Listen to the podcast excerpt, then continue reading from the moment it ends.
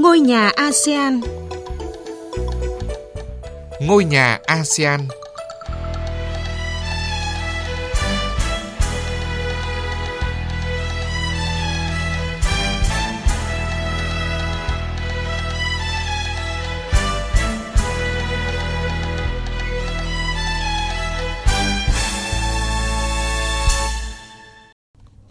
Kính chào quý vị và các bạn. Chương trình Ngôi nhà ASEAN hôm nay sẽ có những nội dung chính sau đây. Ra mắt cổng thông tin điện tử thuế ASEAN tạo điều kiện thuận lợi cho doanh nghiệp. Thủ tướng mới đắc cử của Thái Lan Setha Thavisin cam kết cải thiện sinh kế người dân. Xu hướng phục vụ món thịt chay tại các nhà hàng cao cấp ở Singapore. Thưa quý vị và các bạn, mới đây trong khuôn khổ Hội nghị Bộ trưởng Kinh tế ASEAN lần thứ 55 vừa diễn ra, Ban thư ký Hiệp hội các quốc gia Đông Nam Á ASEAN phối hợp với Bộ Thương mại Indonesia và Chính phủ Australia ra mắt Cổng Thông tin tra cứu thuế ASEAN. Nền tảng này cung cấp các thông tin cập nhật về các hiệp định thương mại tự do, các loại thuế như thuế giá trị gia tăng, thuế tiêu thụ đặc biệt, sẵn sàng hỗ trợ các doanh nghiệp mong muốn khám phá thị trường của tới hơn 160 quốc gia. Phóng viên Phạm Hà, thường trú Đại sứ Việt Nam tại Indonesia thông tin. Cổng thông tin tra cứu thuế quan ASEAN là cổng thông tin trực tuyến hỗ trợ các doanh nghiệp tối đa hóa lợi ích từ các hiệp định thương mại tự do FTA đã ký hoặc nâng cấp, bao gồm Hiệp định Thương mại Hàng hóa ASEAN, FTA ASEAN Cộng 1, Hiệp định Đối tác Kinh tế Toàn diện khu vực RCEP và các FTA song phương do các quốc gia thành viên ASEAN ký kết. Cổng thông tin bằng tiếng Anh về các biểu thuế hải quan và các loại thuế, quy định xuất xứ, quy định nhập khẩu của hơn 160 quốc gia. Với công cụ tìm kiếm này sẽ tiết kiệm thời gian và nguồn lực cho các giao dịch vì tất cả thông tin liên quan đến thương mại đều có sẵn trên trang web. Sử dụng công cụ tìm kiếm thuế quan ASEAN, doanh nghiệp có thể chỉ cần nhập quốc gia xuất xứ, điểm đến và sản phẩm quan tâm. Ngay lập tức họ có mã hàng hóa và thông tin chi tiết về thuế quan, quy tắc xuất xứ, quy định hải quan và thương mại đối với các quốc gia cần. Phát biểu tại buổi lễ ra mắt, ông Zulkifli Hassan, Bộ trưởng Thương mại Indonesia khẳng định. Việc ra mắt cổng thông tin tra cứu thuế quan ASEAN nhằm tạo thuận lợi cho cộng đồng doanh nghiệp trong việc tối đa hóa lợi ích các hiệp định tự do ASEAN. Các hiệp định thương mại đã có. Cổng thông tin này cung cấp đầy đủ và cập nhật thông tin thương mại về ASEAN trên một nền tảng duy nhất, dễ dàng sử dụng và tiếp cận đối với người dùng. Việc ra mắt cổng thông tin được hy vọng sẽ giúp thúc đẩy các hoạt động kinh tế trong ASEAN.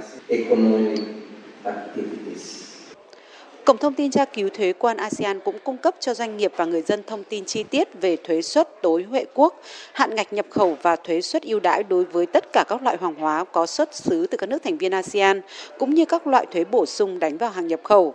Ngoài ra, Cổng thông tin tra cứu thuế quan ASEAN còn cung cấp các thông tin cập nhật về các loại thuế khác như thuế giá trị gia tăng, thuế tiêu thụ đặc biệt, cũng như các loại thuế phí khác được áp đặt cho hàng hóa trước khi được đưa ra lưu thông trên thị trường.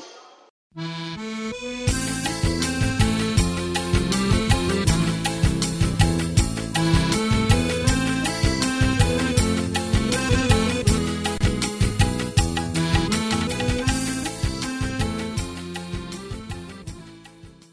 Thưa quý vị và các bạn, với 482 trên 731 phiếu ủng hộ tại Quốc hội, ông Seta Thavisin, ứng viên thủ tướng của Liên minh do Đảng Vì nước Thái, Phue Thái lãnh đạo, đã vượt qua vòng bỏ phiếu để trở thành thủ tướng thứ 30 của Thái Lan. Sau khi đắc cử, ông Seta Thavisin cam kết sẽ sớm đưa ra các giải pháp giúp cải thiện sinh kế của người dân. Phóng viên Đại thống Việt Nam thường trú tại Thái Lan thông tin. Từ cuối năm 2022, ông Seta tuyên bố mong muốn gia nhập Đảng Vì nước Thái để tham gia hoạt động chính trị. Theo quy định của luật pháp Thái Lan, ông đã chuyển tất cả cổ phiếu của mình cho con gái là Chanada Thavisin và chính thức rời chức vụ giám đốc điều hành của tập đoàn Sansiri từ ngày 4 tháng 4 năm 2023 để trở thành một trong ba ứng cử viên thủ tướng của Đảng Vì nước Thái kể từ ngày 7 tháng 4 năm 2023. Ông Setha được đánh giá là người có tư tưởng chính trị tự do nhưng không cực đoan. Dù kinh nghiệm chính trị không nhiều, song ông có bề dày kinh nghiệm lãnh đạo, quản lý trong quá trình xây dựng tập đoàn Sansiri trở thành một tập đoàn lớn mạnh nhất ở Thái Lan trong lĩnh vực bất động sản. Phát biểu trước báo giới tại trụ sở của Đảng Vì nước Thái tại Bangkok vào chiều muộn 22 tháng 8, ông Setha cảm ơn các nghị sĩ đã ủng hộ và giúp ông chiến thắng trong cuộc bỏ phiếu bầu thủ tướng diễn ra vào chiều cùng ngày tại Quốc hội. Ông Setha nhấn mạnh. Tôi cảm thấy vô cùng vinh dự khi được chọn làm thủ tướng thứ 30 của Thái Lan. Tôi muốn bày tỏ lòng biết ơn của mình tới tất cả người dân Thái Lan, các nghị sĩ của Quốc hội Tôi xin cam kết sẽ nỗ lực hết sức mình để hoàn thành tốt nhất nhiệm vụ của mình, phấn đấu nâng cao chất lượng cuộc sống của người dân Thái Lan. Thủ tướng mới đắc cử của Thái Lan cho biết sẽ tổ chức một cuộc họp báo sau khi chính thức được nhà vua Thái Lan phê chuẩn quyết định bổ nhiệm. Trong quá trình vận động tranh cử vừa qua, ông Sethar gây sự chú ý khi giới thiệu chính sách hỗ trợ mọi công dân Thái Lan đủ 16 tuổi trở lên 10.000 bạt, khoảng gần 300 đô la Mỹ thông qua ví điện tử. Với đề xuất này, ông Sethar kỳ vọng có thể đưa Thái Lan trở thành một trong những quốc gia đầu tiên phát hành ví điện tử cho tất cả công dân từ 16 tuổi trở lên qua điện thoại thông minh.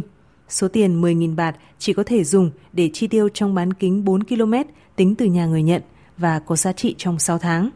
Ông Setha Thavisin đánh giá đây là một chính sách rất quan trọng, có thể kích thích người dân chi tiêu, từ đó tạo bước nhảy vọt cho GDP Thái Lan và nếu áp dụng đồng thời với nhiều chính sách khác, có thể mang đến cơ hội phục hồi kinh tế một cách bền vững cho xứ sở chùa vàng.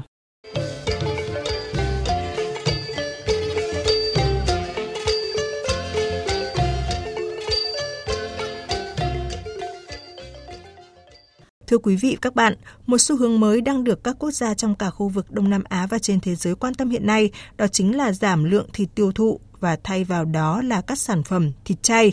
Tại Singapore, ngoài những cửa hàng thức ăn nhanh, nhiều nhà hàng sang trọng cũng đang bắt đầu sử dụng thực phẩm thay thế cho các loại thịt để nấu những món ăn cao cấp với hương vị thơm ngon và cách trình bày đẹp mắt.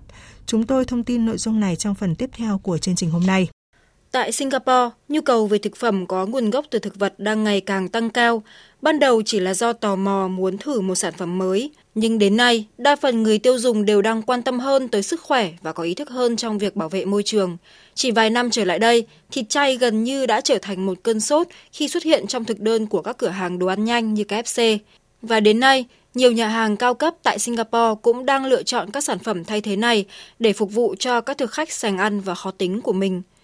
Theo các chuyên gia về lương thực thực phẩm, tại Singapore, trong tương lai gần thì các món thịt chay sẽ có khả năng phát triển hơn nữa, đặc biệt là trong bối cảnh các công ty sản xuất thịt chay đã tìm được thị trường tiềm năng mới, đó chính là các nhà hàng cao cấp. Ví dụ như công ty Wamame Asia từ năm 2021 đã nhận thấy số lượng nhà hàng muốn mua các sản phẩm thịt chay cao cấp của mình như thịt bò Wagyu hay là trứng cá hồi đã tăng lên tới hơn 30%. Ông Roy Wakim, giám đốc điều hành công ty sản xuất thịt chay Wamame Asia cho biết. Trước đây thì thường có nhiều cửa hàng đồ ăn nhanh lựa chọn sử dụng thịt chay hơn. Thông thường đây là những cửa hàng có quy mô nhỏ. Nhưng đến nay thì chúng tôi có thể thấy các sản phẩm thịt chay đang ngày càng có vị trí quan trọng hơn trong chuỗi lương thực thực phẩm. Những người dùng bữa tại các nhà hàng cao cấp, họ sẽ chú trọng tới hương vị, cấu trúc của món ăn và cả cách trình bày nữa. Do đó còn rất nhiều cơ hội cho chúng tôi trong thị trường này.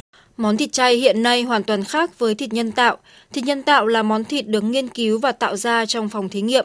Trong khi đó, thịt chay lại là sản phẩm có thành phần hóa học giống với thịt và cá, kết hợp với protein từ các loại rau quả như đậu xanh, đậu nành, đỗ, khoai tây hay yến mạch. Sau đó, các nhà sản xuất sẽ cho thêm thành phần đặc biệt để mô phỏng hương vị thịt thật.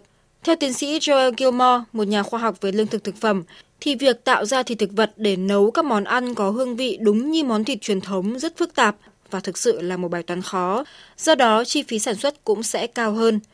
Tuy nhiên, theo giáo sư William Chen, giám đốc chương trình khoa học và công nghệ thực phẩm tại Singapore, dự kiến xu hướng sử dụng thịt chay sẽ tiếp tục phát triển và tạo nên một ngành sản xuất mới. Theo đó, điều quan trọng hiện nay chỉ là làm sao để giữ cho thịt chay có vị ngon, đồng thời, xây dựng thương hiệu thịt chay là một phần của những bữa ăn cao cấp, thay vì chỉ là một món thức ăn nhanh.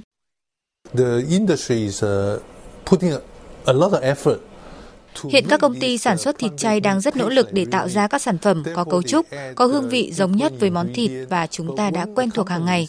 Tuy nhiên điều này cũng đồng nghĩa với việc họ sẽ tăng thêm nhiều thành phần khác và khiến cho sản phẩm cuối cùng có mức giá khá cao. Trong tương lai, các công ty này có thể sẽ tạo nên một phân khúc khác, cao cấp hơn với tên gọi khác, chứ không phải là món thịt chay nữa. Hiện việc đầu tư vào các cơ sở vật chất nghiên cứu sản xuất thịt chay còn đang gặp nhiều thách thức về tài chính, trong khi đây vẫn là một lĩnh vực còn khá mới mẻ tại Singapore.